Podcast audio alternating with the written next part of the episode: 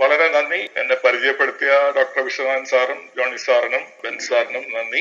പറഞ്ഞതുപോലെ ഞാൻ സംസാരിക്കുന്നത് ജനീവയിൽ നിന്നാണ്. ഞാൻ ഇതിനു മുമ്പ് ഇന്ത്യയിൽ പി ആർ സി ബാമ അറ്റോമിക് റിസർച്ച് സെന്ററിൽ ഇരുപത്തിരണ്ട് വർഷം സയന്റിസ്റ്റ് ആയിട്ട് ന്യൂക്ലിയർ എനർജി വിഭാഗത്തിൽ വർക്ക് ചെയ്തിരുന്നു. അത് കഴിഞ്ഞിട്ട് പിന്നെ യുണൈറ്റഡ് നേഷൻസിന്റെ ഇന്റർനാഷണൽ അറ്റോമിക് എനർജി ഏജൻസിയിലും ഇപ്പോൾ ജനീവയിൽ യുണൈറ്റഡ് നേഷൻസിന്റെ യൂറോപ്യൻ സെക്രട്ടേറിയറ്റിലും ഒരു ഇന്റർനാഷണൽ എക്സ്പെർട്ടായിട്ട് ജോലി ചെയ്യുന്നു. ഇന്ന് നമ്മളിവിടെ ചിന്തിക്കാൻ എടുത്ത വിഷയം മസ്തിഷ്കവും ബോധവും എന്നുള്ള ടോപ്പിക്കാണ് ബ്രെയിൻ ആൻഡ് കോൺഷ്യസ്നസ് അപ്പോൾ ഇതിന് ഇതൊരു വളരെ വിപുലമായിട്ടുള്ള ഒരു സബ്ജക്റ്റ് ആണ്. അതിന്റെ ചില ചെറിയ കാര്യങ്ങൾ മാത്രം ഫണ്ടമെന്റൽ ആയിട്ടുള്ള ചില കാര്യങ്ങൾ മാത്രം പറയാൻ ഉദ്ദേശിക്കുന്നു. ഏതാണ്ട് നാല് മണിക്കൂർ സാധാരണ സംസാരിക്കാറുള്ള ഒരു ടോപ്പിക്കിനെ ഒരു മണിക്കൂറിൽ താഴെ കൊണ്ട് ഇവിടെ അവതരിപ്പിക്കാൻ ശ്രമിക്കാം. അരമണിക്കൂർ കൊണ്ട് അവതരിപ്പിക്കണമെന്നായിരുന്നു ആഗ്രഹം. പക്ഷെ അതിൽ നിൽക്കില്ലെന്ന് തോന്നുന്നു. ഏതാണ്ട് നാൽപ്പത്തഞ്ച് മിനിറ്റ് മുതൽ ഒരു മണിക്കൂർ വരെ സമയം വേണ്ടി വരും ഇത് അവതരിപ്പിക്കാൻ. വളരെ ബേസിക് ആയിട്ടുള്ള മസ്തിഷ്കത്തെ കുറിച്ചും ബോധത്തെ കുറിച്ചുമുള്ള കാര്യങ്ങളാണ് ഇന്ന് ശാസ്ത്രം എവിടെ എത്തി നിൽക്കുന്നു എന്നുള്ള കാര്യങ്ങളെ കുറിച്ചാണ് ഇവിടെ പറയാൻ ഉദ്ദേശിക്കുന്നത്. ഞാൻ പറയുന്ന കാര്യങ്ങളുടെ എല്ലാ മിക്കവാറും റെഫറൻസ് ഞാൻ മുകളിൽ പിൻ ചെയ്തിട്ടുള്ള ഡോക്യുമെന്റിലുണ്ട് ഏതാണ്ട് അമ്പത് റെഫറൻസുകൾ അവിടെ കൊടുത്തിട്ടുണ്ട്. അപ്പോൾ ഇതിൽ ഏതെങ്കിലും ഒരു വിഷയത്തെ കുറിച്ച് കൂടുതൽ അറിയണമെങ്കിൽ മിക്കവാറും എല്ലാ റെഫറൻസും അവിടെ കൊടുത്തിട്ടുണ്ട്. അതിൽ നിന്ന് കിട്ടാവുന്നതാണ്. ഏതെങ്കിലും ഒന്ന് വിട്ടുപോയിട്ടുണ്ടെങ്കിൽ എന്നെ കോണ്ടാക്ട് ചെയ്താൽ ഞാൻ തരാം. ഇത്രയും പറഞ്ഞുകൊണ്ട് നമുക്ക് ആരംഭിക്കാം. രണ്ടായിരത്തി ഒമ്പതിൽ ഹെൻറി മാർക്കാം എന്ന് പറഞ്ഞ ഒരു ന്യൂറോ സയന്റിസ്റ്റ് ഒരു ടെറ്റ് ടോക്ക് നടത്തുകയുണ്ടായി. അദ്ദേഹം പറഞ്ഞു ഗണിത ശാസ്ത്രപരമായിട്ട് ഒരു ബ്രെയിനിനെ നമുക്ക് ആവിഷ്കരിക്കാൻ സാധിക്കുമെന്നും അതിലെ എൺപത്തി ആറ് മില്യൺ ന്യൂറോൺസുകളെയും നൂറ് ട്രില്യൺ സൈനാപ്സുകളെയും അല്ലെങ്കിൽ കണക്ഷൻസിനെയും ഒരു സൂപ്പർ കമ്പ്യൂട്ടറിൽ നമ്മൾക്ക് മോഡൽ ചെയ്യാൻ സാധിക്കുമെന്നും അദ്ദേഹം ഒരു പ്രഖ്യാപനം നടത്തുകയുണ്ടായി. അദ്ദേഹം പറഞ്ഞു നമുക്കിത് പത്ത് വർഷം കൊണ്ട് നേടിയെടുക്കാം. അതായത് ഒരു ബ്രെയിനിനെ അതേമാതിരി സിംപ്ലിഫൈഡ് അല്ല ഒരു ബ്രെയിനിന്റെ എല്ലാ സങ്കീർണതകളെയും ഉൾക്കൊണ്ടുകൊണ്ട് ഒരു സൂപ്പർ ബ്രെയിനിൽ ഒരു ആവിഷ്കാരം നടത്താൻ സാധിക്കുമെന്ന് അദ്ദേഹം പറയുകയുണ്ടായി. യൂറോപ്യൻ യൂണിയൻ ഈ അവകാശവാദത്തെ വളരെ ഗൗരവപൂർവം കണക്കാക്കുകയും അദ്ദേഹത്തിന് രണ്ടായിരത്തി പതിമൂന്നിൽ one point five billion euro അതായത് ഇന്ത്യൻ റുപ്പിയിൽ കണക്ക് കൺവേർട്ട് ചെയ്താൽ പതിനായിരം കോടി രൂപ കൊടുത്ത് ഈ പ്രോജക്റ്റ് നടപ്പാക്കാനുള്ള അനുവാദം കൊടുക്കുകയും ചെയ്തു. രണ്ടായിരത്തി പതിമൂന്നിൽ. അതായത് രണ്ടായിരത്തി ഇരുപത്തി മൂന്ന് കൊണ്ട് നമുക്ക് ഒരു കമ്പ്യൂട്ടറിൽ നമ്മുടെ ഒരു മനുഷ്യന്റെ ബ്രെയിൻ പൂർണമായിട്ടും ആവിഷ്കരിക്കാൻ സാധിക്കും എന്നുള്ള ആ ഒരു എക്സ്പെരിമെന്റ്. രണ്ടായിരത്തി ഇരുപത്തി മൂന്ന് എന്ന് വെച്ചാൽ അടുത്ത വർഷം അത് കംപ്ലീറ്റ് ചെയ്യേണ്ടതാണ്. എന്നാൽ എന്ത് പറ്റിയെന്ന് വെച്ചാൽ അതിന്റെ അടുത്ത വർഷം തന്നെ യൂറോപ്പിലെ ഏതാണ്ട് എഴുന്നൂറ്റി അൻപത് പ്രശസ്തരായിട്ടുള്ള ന്യൂറോളജിസ്റ്റുകൾ യൂറോപ്യൻ യൂണിയന് ഒരു തുറന്ന കത്തെഴുതുകയും ഈ സംരംഭത്തെ നിശ്ചിതമായിട്ട് വിമർശിക്കുകയും ചെയ്തു. അവർ പറഞ്ഞു അവർ യൂറോപ്പിൽ നടക്കുന്ന ഒരു ന്യൂറോ സയൻസ് റിസർച്ചിലും ഇനി ഭാഗവക്കാവില്ല എന്നും ഈ പ്രോജക്റ്റ് അതിനെ തിരുത്തിയില്ലെങ്കിൽ അതിന്റെ പോക്ക് തിരുത്തിയില്ലെങ്കിൽ എല്ലാ ന്യൂറോ സയന്റിസ്റ്റുകളും യൂറോപ്പിൽ നിന്ന് പിന്മാറും എന്നും ഒരു ഭീഷണിയും മുഴക്കി. പീറ്റർ ഡയാൻ എന്ന് പറയുന്ന യൂണിവേഴ്സിറ്റി കോളേജ് ലണ്ടനിലെ പ്രശസ്തനായ കമ്പ്യൂട്ടേഷണൽ ന്യൂറോ സയന്റിസ്റ്റ് ഇതിനെ ഈ ഒരു സംരംഭത്തെ പ്രിമച്വർ വളരെ അപക്വമായിട്ടുള്ള ഒരു പരീക്ഷണമാണെന്നും ഒരു സംരംഭമാണെന്നും വിശേഷിപ്പിച്ചു. ജഫ്രി ഹിൻഡൻ എന്ന് പറയുന്ന വേറൊരു ന്യൂറോ സയന്റിസ്റ്റ് ഇത് എങ്ങനെ പ്രാവർത്തികമാക്കും ഇത് എന്ത് ഗുണം നമുക്ക് തരും എന്നതിനെ കുറിച്ചിട്ട് സംശയമുയർത്തി. അങ്ങനെ പല വളരെ ശക്തമായിട്ടുള്ള തിരിച്ചടികൾക്ക് ശേഷം യൂറോപ്യൻ യൂണിയൻ രണ്ടായിരത്തി പതിനഞ്ചിൽ ഒരു കമ്മിറ്റി രൂപീകരിച്ച് ഈ പ്രോജക്റ്റിനെ പുനർ വിചിന്തനം ചെയ്തു. ഹെൻറി മാർക്കാം എന്ന് പറയുന്ന ഇതിന്റെ പ്രോജക്ട് ഡയറക്ടർ സ്ഥാനത്ത് നിന്ന് മാറ്റുകയും പിന്നീട് ഒരു ഇരുപത്തിരണ്ട് മെമ്പർ ഗവർണിംഗ് ബോഡിയെ നിയമിച്ചുകൊണ്ട് ഇന്നും ആ പ്രോജക്റ്റ് മുന്നോട്ട് പോകുന്നുണ്ട്. പക്ഷെ അതിന്റെ ഉദ്ദേശം ഇന്ന് വളരെ മാറി ഒരു കമ്പ്യൂട്ടേഷൻ എല്ലാ ഉണ്ടാകുന്ന കമ്പ്യൂ ന്യൂറോളജിക്കൽ സയൻസസിനെയും യോജിപ്പിച്ചുകൊണ്ടുള്ള ഒരു ഇൻഫർമേഷൻ ഡേറ്റാബേസിനും അപ്പുറം ഒരു കമ്പ്യൂട്ടറിനെ കമ്പ്യൂട്ടറിൽ ബ്രെയിനിനെ ആവിഷ്കരിക്കാൻ ഭാഗമായി ആയ രീതിയിലുള്ള ഒരു പരീക്ഷണമല്ല എന്നവര് അതിനെ ഇന്ന് തിരുത്തുകയുണ്ടായി. ഇത്തരത്തിലുള്ള പല ഗവേഷണങ്ങളും വളരെ അധികം അതായത് ഞാൻ പറഞ്ഞതുപോലെ പതിനായിരം കോടി രൂപ മുടക്കിയ ഒരു സംരംഭമായിരുന്നു യൂറോപ്യൻ യൂണിയന്റെ ഭാഗത്ത്. ഇത്തരം വളരെ അധികം കാശ് മുടക്കുന്ന പല പരീക്ഷണങ്ങളും പല രാജ്യങ്ങളിലും സമ്പന്ന രാജ്യങ്ങളിൽ പലതിലും ഉണ്ടായിട്ടുണ്ട്. വേറെ ഒരു പ്രോജക്റ്റ് ഇതേപോലെ മർക്കറാം തന്നെ നേതൃത്വം കൊടുത്ത ബ്ലൂ ബ്രെയിൻ പ്രോജക്റ്റ് അമേരിക്കയിൽ നടക്കുകയുണ്ടായി. അത് ഒരു എലിയുടെ ബ്രെയിൻ പൂർണമായിട്ട് ആവിഷ്കരിക്കുക കമ്പ്യൂട്ടറിൽ ആവിഷ്കരിക്കുക എന്നുള്ളതാണ്. അത് ഏതാണ്ട് എനിക്ക് തോന്നുന്നു ഇന്ന് എലിയുടെ ഒരു ഒരു ശതമാനത്തിന് താഴെ ഉള്ള ന്യൂറോൺസുകളെ മാത്രം ആവിഷ്കരിക്കാൻ സാധിച്ചിട്ടുണ്ട്. ഏതാണ്ട് വൺ മില്യൺ ന്യൂറോൺസിനെ കമ്പ്യൂട്ടറിൽ സിമുലേറ്റ് ചെയ്യാൻ സാധിച്ചു എന്നുള്ളതിനപ്പുറം അതിന് വലുതായിട്ടൊന്നും നേടാൻ സാധിച്ചിട്ടില്ല. പക്ഷെ എന്നിരുന്നാലും ബ്രെയിനിനെ കുറിച്ച് ഇത്തരം വളരെ വിചിത്രമായിട്ടുള്ളതും വളരെ അതിശയോക്തി ജനിപ്പിക്കുന്നതുമായിട്ടുള്ള അവകാശവാദങ്ങൾ പലരും ഉയർത്താറുണ്ട്. രണ്ടായിരത്തി പതിനാലിലെ ഒരു ടെറ്റ് ടോക്കിൽ എം ഐ ടിയുടെ മീഡിയ ലാബോറട്ടറിയുടെ ലീഡറായിട്ടുള്ള ഫൗണ്ടറും ലീഡറുമായിട്ടുള്ള നിക്കോളാസ് നെഗ്രോപോണ്ടെ അവകാശപ്പെട്ടു. മുപ്പത് വർഷത്തിനകം നമ്മൾ നമ്മുടെ അറിവ് മുഴുവൻ ഉൾക്കൊള്ളുവാനും നമുക്ക് ഗുളിക രൂപത്തിൽ ക്യാപ്സ്യൂൾ രൂപത്തിൽ അതെല്ലാം ആളുകൾക്ക് കൊടുക്കാനും സാധിക്കും എന്നുള്ളത് നമുക്ക് എന്നുള്ള നേട്ടം നമുക്ക് ഉണ്ടാക്കാൻ സാധിക്കുമെന്നാണ് അദ്ദേഹം പറയുന്നത്. അതായത് നമുക്കിപ്പോൾ ഒരു ഭാഷ പഠിക്കണമെങ്കിൽ ഇംഗ്ലീഷ് പഠിക്കണമെങ്കിൽ ഒരു ക്യാപ്സ്യൂൾ കിട്ടും. അത് വിഴുങ്ങി കഴിഞ്ഞാൽ നമുക്ക് ഇംഗ്ലീഷ് പഠിക്കാൻ സാധിക്കും. ഷേക്സ്പിയറിന്റെ സാഹിത്യം മുഴുവൻ പഠിക്കണമെങ്കിൽ ക്യാപ്സ്യൂൾ കിട്ടും. അത് വിഴുങ്ങി കഴിഞ്ഞാൽ നമുക്ക് അത് മുഴുവൻ പഠിക്കാൻ സാധിക്കും. ഈ ക്യാപ്സ്യൂൾ നമ്മുടെ ബ്ലഡ് സ്ട്രീമിൽ പോവുകയും ആ ബ്ലഡ് സ്ട്രീമിൽ നിന്ന് തലച്ചോറിൽ എത്തുകയും അങ്ങനെ ആ ഇൻഫർമേഷൻ മുഴുവൻ തലച്ചോറിലോട്ട് കൈമാറാൻ സാധിക്കും എന്നുള്ളതാണ് ഇവരുടെ അവകാശവാദം.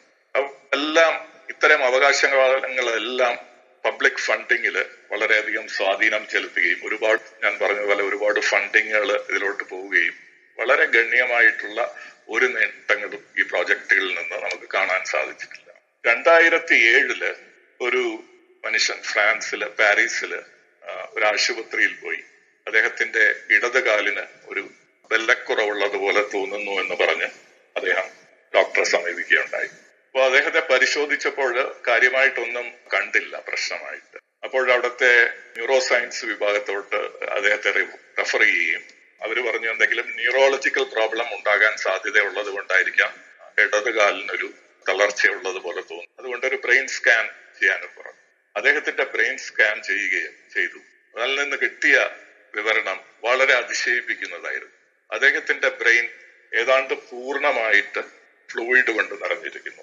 സ്പൈനൽ ഫ്ലൂയിഡ് എന്ന് പറയുന്ന ഒരു തരം ദ്രാവകമാണ് മുഴുവൻ ബ്രെയിനിൽ ബ്രെയിനിന്റെ ന്യൂറോൺസ് അല്ലെങ്കിൽ യഥാർത്ഥത്തിലുള്ള ഒരു ബ്രെയിൻ ഒരു പാട പോലെ ഒരു മെംബ്രെയിൻ പോലെ അദ്ദേഹത്തിന്റെ സ്കള്ളിനോട് ചേർന്നിരിക്കുന്നു. ബാക്കിയെല്ലാം വെള്ളമാണ് ജലമാണ് ഫ്ലൂയിഡ് മാത്രമാണ്. ഇദ്ദേഹം ഒരു ഗവൺമെന്റ് സർവന്റ് ആയിരുന്നു. ഫ്രഞ്ച് ഗവൺമെന്റിലെ ഒരു സർവന്റ് ആണ്. ബ്യൂറോക്രാറ്റ് ആയിട്ട് വർക്ക് ചെയ്യുന്നു. കല്യാണം കഴിച്ചിട്ടുണ്ട്. രണ്ട് കുഞ്ഞുങ്ങളുണ്ട്. ഇദ്ദേഹത്തിന് ബ്രെയിൻ ഏതാണ്ട് ഇല്ല എന്ന് തന്നെ പറയാം. ഇദ്ദേഹത്തിന് ഇദ്ദേഹത്തിന്റെ മെഡിക്കൽ ഹിസ്റ്ററി നോക്കിയപ്പോൾ ഇദ്ദേഹം വളരെ ചെറുതായിരുന്നപ്പോൾ ജനിച്ചപ്പോൾ ബ്രെയിനിൽ ഈ ഫ്ലൂയിഡ് കെട്ടുന്ന ആ ഒരു അവസ്ഥ ഉണ്ടായിരുന്നു എന്നും ആ ബ്രെയിനിൽ നിന്ന് ഫ്ലൂയിഡിനെ ട്രെയിൻ ചെയ്യാൻ വേണ്ടി ഒരു സ്റ്റെന്റ് പതിനാല് വയസ്സ് വരെ വച്ചിരുന്നുവെന്നും പിന്നീട് അത് മാറ്റുകയും ചെയ്തു എന്നുമാണ് കണ്ടെത്താൻ ശ്രദ്ധിച്ചത് അതിനുശേഷം ഏതാണ്ട് നാൽപ്പത്തഞ്ച് വയസ്സായി ഇദ്ദേഹത്തിന് ഇന്ന് രണ്ടായിരത്തി ഏഴായപ്പോഴേക്കും അദ്ദേഹത്തിന്റെ ബ്രെയിൻ വീണ്ടും ഫ്ലൂയിഡ് കൊണ്ട് നിറയുകയും. എന്നാൽ അദ്ദേഹത്തിന്റെ അദ്ദേഹം ജീവിക്കുന്നതും പെരുമാറുന്നതിലും യാതൊരു പ്രശ്നവും അതുകൊണ്ട് ഉണ്ടായിട്ടില്ല എന്നുള്ളതാണ് നമുക്ക് മനസ്സിലാക്കാൻ സാധിച്ചത്. അപ്പോൾ ഇതിൽ നിന്നെല്ലാം നമ്മൾ മനസ്സിലാക്കേണ്ടത് ചില ചോദ്യങ്ങൾ എത്രമാത്രം ബ്രെയിൻ ഒരു മനുഷ്യന് ആവശ്യമുണ്ട്? സ്പൈഡർ ബ്രെയിനെ കുറിച്ച് ഒരുപാട് റിസർച്ച് നടത്തിയിട്ടുണ്ട്. സ്പൈഡർ വളരെ ചെറിയ ജീവിയാണ്. പക്ഷെ അതീവമായിട്ട് ബുദ്ധിശാലിയായിട്ടുള്ള ഒരു ജീവിയാണ്. ഈ എട്ടുകാലി അല്ലെങ്കിൽ സ്പൈഡർ എന്ന് പറയുന്നത്.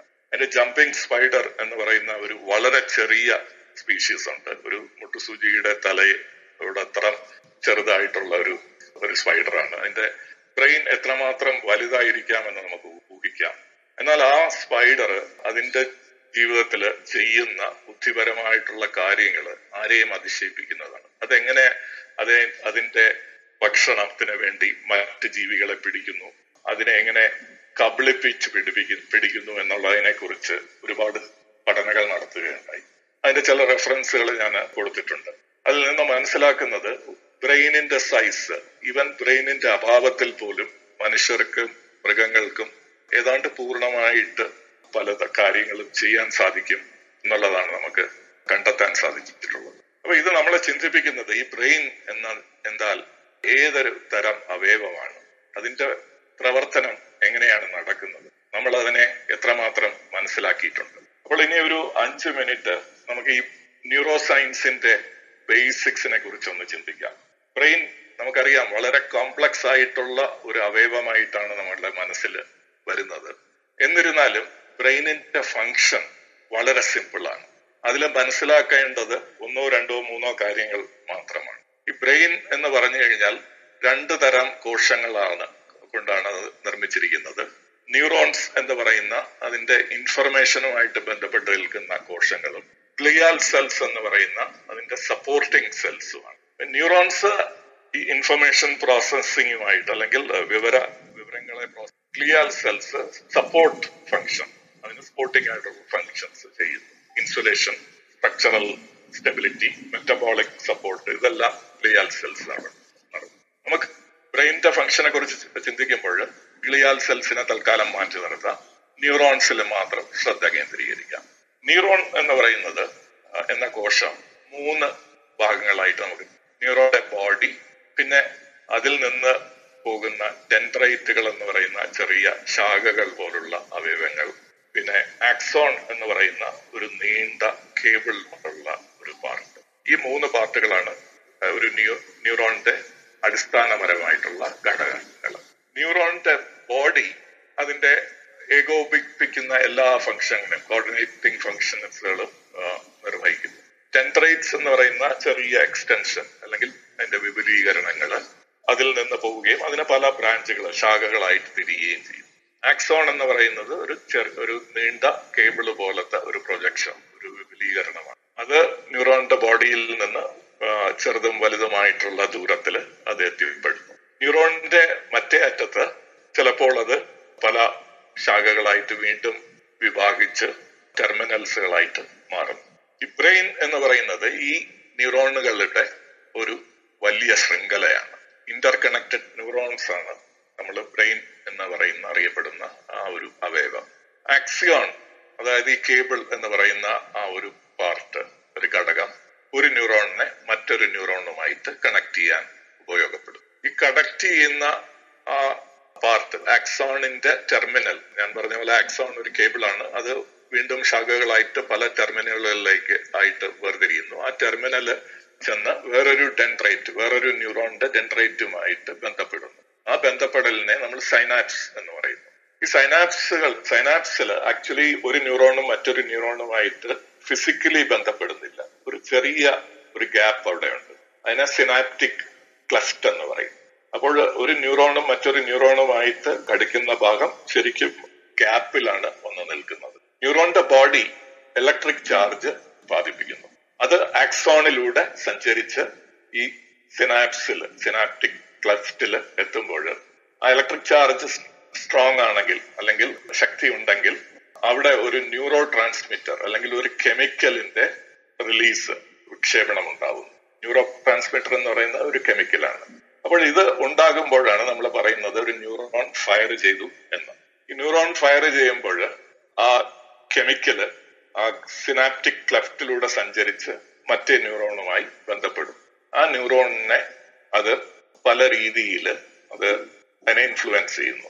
ആ സ്റ്റിമുലസ് കൊടുക്കുന്നു. അല്ലെങ്കിൽ ഇൻഫ്ലുവൻസ് ചെയ്യുന്നു. ആ സ്റ്റിമുലസ് എക്സൈറ്റ് ചെയ്യുന്നത് തരത്തിലായിരിക്കാം. അതായത് ആവേശം ഉണ്ടാക്കുന്ന തരത്തിൽ എക്സൈറ്റ് ചെയ്യുന്ന എക്സൈറ്ററി ഇൻഫ്ലുവൻസ് ഒരു സ്റ്റിമുലസ് ആവാം. അല്ലെങ്കിൽ ഇൻഹിബിറ്ററി സ്റ്റിമുലസ് അല്ലെങ്കിൽ തടസ്സപ്പെടുത്തുന്ന ഈ ഇലക്ട്രിക് ചാർജിനെ തടസ്സപ്പെടുത്തുന്ന ഒരു സ്റ്റിമുലേറ്റ സ്റ്റിമുലേഷൻ ആവാം. അപ്പോൾ ഈ ന്യൂറോസ് ട്രാൻസ്മിറ്ററിന്റെ രീതി അതിന്റെ സ്വഭാവം അനുസരിച്ച് മറ്റേ ന്യൂറോണും പ്രവർത്തിക്കുന്നു. അത് എക്സൈറ്റ് ചെയ്യുന്ന ആവേശം നൽകുന്ന ഒരു സ്റ്റിമുലസ് ആണെങ്കിൽ ആ ന്യൂറോണിൽ ഒരു ഇലക്ട്രിക് കറണ്ട് ജനിക്കുകയും അത് അതിന്റെ ആക്സോണിലോട്ട് ആ ഇലക്ട്രിക് ചാർജ് കടത്തിവിടുകയും ചെയ്യുന്നു. ഇൻഹിബിറ്റ് ചെയ്യുകയാണെങ്കിൽ അതിന്റെ അതിലുള്ള ഇലക്ട്രിക് ചാർജിനെ അത് കുറയ്ക്കാൻ ശ്രമിക്കും. അപ്പോൾ ഏത് തരത്തിലുള്ള ഈ ഇലക്ട്രിക് ന്യൂറോ ട്രാൻസ്മിറ്ററിന്റെ ആ ഒരു സ്വഭാവത്തിനനുസരിച്ചായിരിക്കും ചേർന്ന് നിൽക്കുന്ന ന്യൂറോൺ പ്രവർത്തിക്കുന്നത്. അപ്പോൾ ഇതിലൊരു ഇലക്ട്രിക് ചാർജും ഉണ്ട്.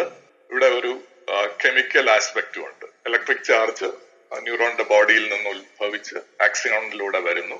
കെമിക്കൽ ആസ്പെക്ട് എന്ന് പറയുന്നത് ആ neuro transmitter electric neuro transmitter ഞാൻ പറഞ്ഞ പോലെ എക്സൈറ്ററി ആവാം ഇൻഹിബിറ്ററി ആവാം എന്ന രീതിയിൽ അത് മറ്റേ അടുത്ത് നിൽക്കുന്ന ന്യൂറോണിനെ അത് ഇൻഫ്ലുവൻസ് ചെയ്യുന്നു. അപ്പോൾ ഇതിനെ പൊതുവേ നമ്മൾ ഇലക്ട്രോ കെമിക്കൽ പ്രോസസ്സാണ് ഈ ബ്രെയിനിൽ സംഭവിക്കുന്നത് എന്ന് നമുക്ക് പറയാൻ സാധിക്കും.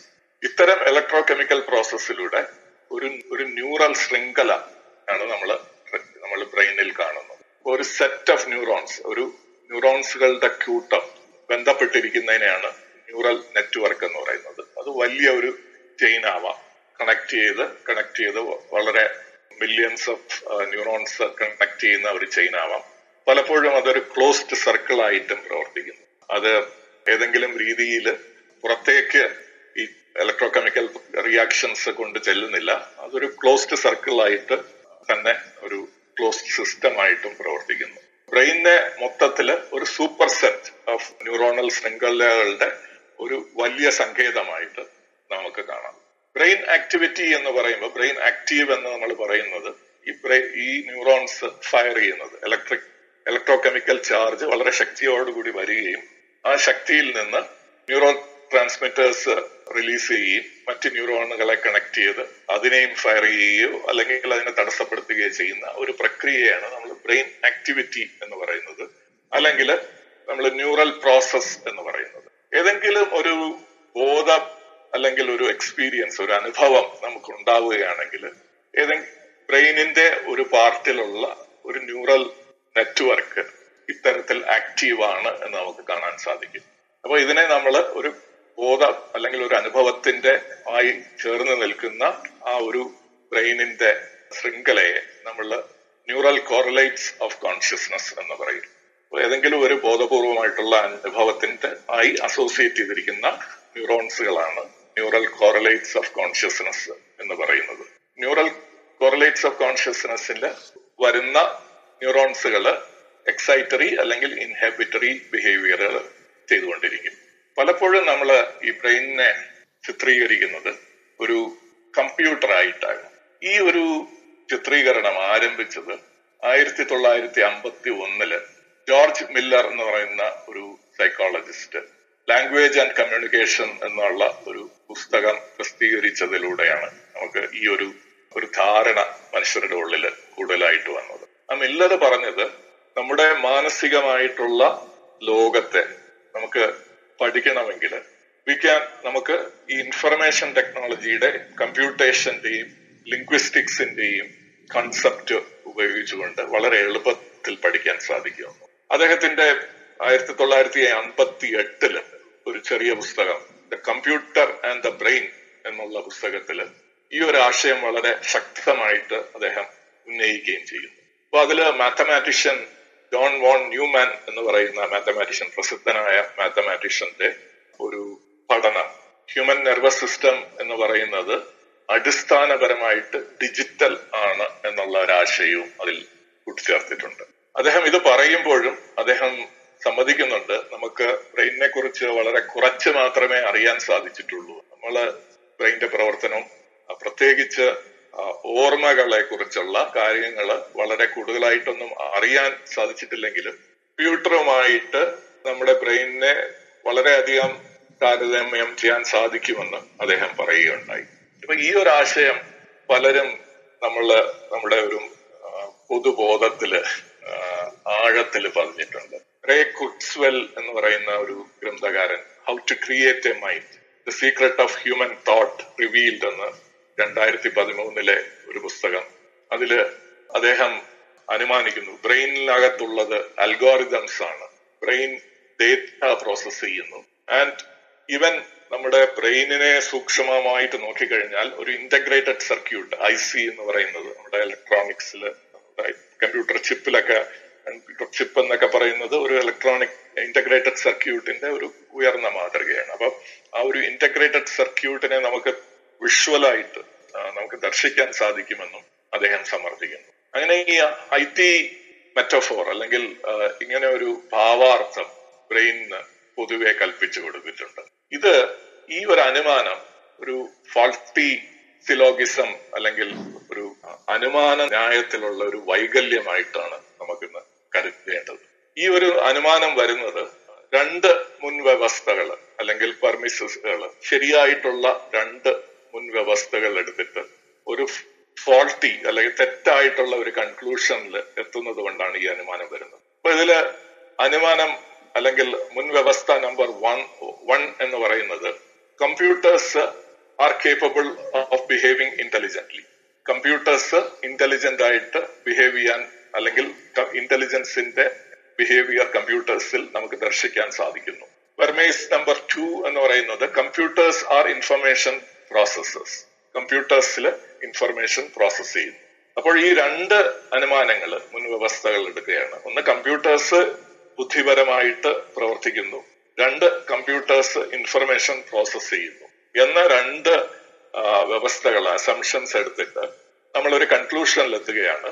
ഏതൊരു കാര്യവും ഏതൊരു എന്റിറ്റിയും ഏതൊരു വസ്തുവും ഇന്റലിജന്റ് ആയിട്ട് ബിഹേവ് ചെയ്യുകയാണെങ്കിൽ അത് ഇൻഫർമേഷൻ പ്രോസസ്സറാണ് എന്ന കൺക്ലൂഷനിലെത്തും അപ്പൊ ഇതാണ് രണ്ട് ശരിയായിട്ടുള്ള അനുമാനങ്ങൾ എടുത്ത് ഒരു തെറ്റായിട്ടുള്ള കൺക്ലൂഷനിലാണ് നമ്മൾ എത്തുന്നത്. കമ്പ്യൂട്ടേഴ്സ് ഇന്റലിജന്റ് ആണ് കമ്പ്യൂട്ടേഴ്സ് ഇൻഫർമേഷൻ പ്രോസസ്സേഴ്സ് ആണ്. അതുകൊണ്ട് ഏതൊരു ഇന്റലിജന്റ് വസ്തുവും ഇൻഫർമേഷൻ പ്രോസസ് ചെയ്യുന്നു എന്ന തെറ്റായ ധാരണയിലെത്തും വാസ്തവത്തിൽ കമ്പ്യൂട്ടേഴ്സ് ഇൻഫർമേഷൻ പ്രോസസ് ചെയ്യുന്നില്ല വിവരങ്ങൾ പ്രോസസ് ചെയ്യുന്നില്ല.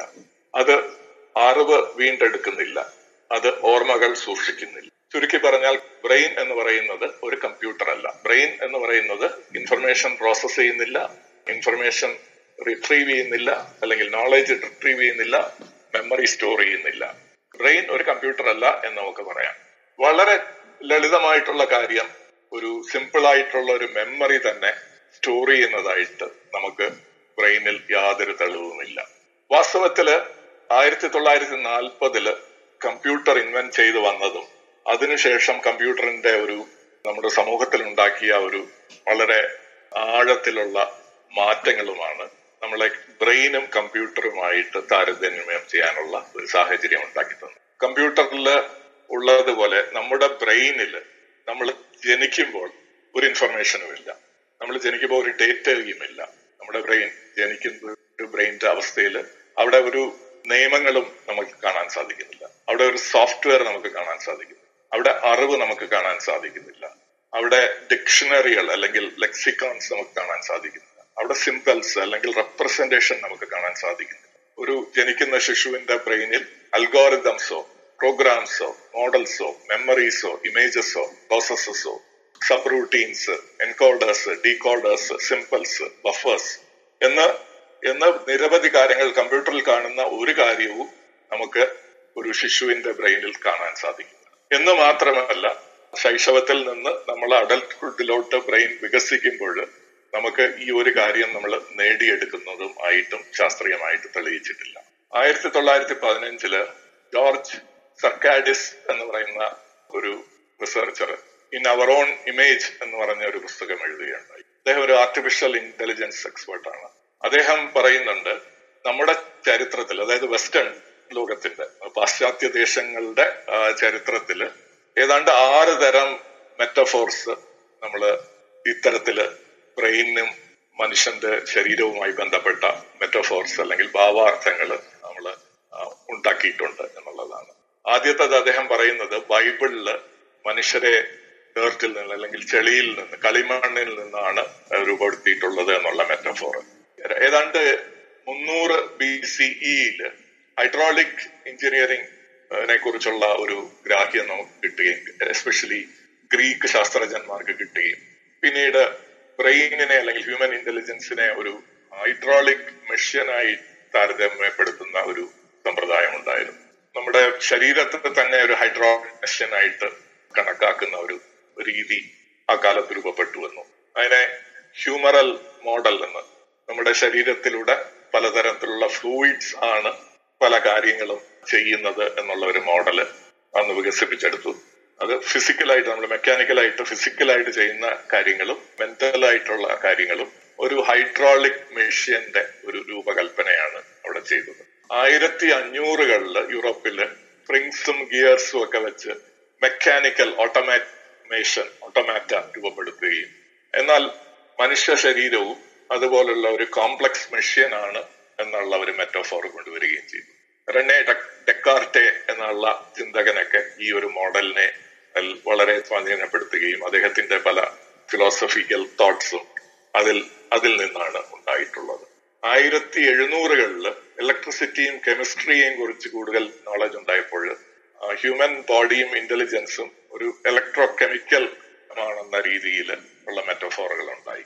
ആയിരത്തി എണ്ണൂറുകളിൽ കമ്മ്യൂണിക്കേഷനിൽ പല മുന്നേറ്റങ്ങളും ഉണ്ടായപ്പോൾ German physicist Hermann von Helmholtz ബ്രെയിനിനെ ഒരു ടെലഗ്രാഫായിട്ട് വിശേഷിപ്പിച്ചു. ഇന്ന് ആയിരത്തി തൊള്ളായിരത്തി നാൽപ്പതിന് ശേഷം കമ്പ്യൂട്ടർ വളരെ വിപുലമായിട്ട് നമുക്ക് അറിയപ്പെട്ടപ്പോൾ നമ്മൾ ബ്രെയിനിനെ ഒരു കമ്പ്യൂട്ടറായിട്ട് വിശേഷിപ്പിക്കാൻ തുടങ്ങി.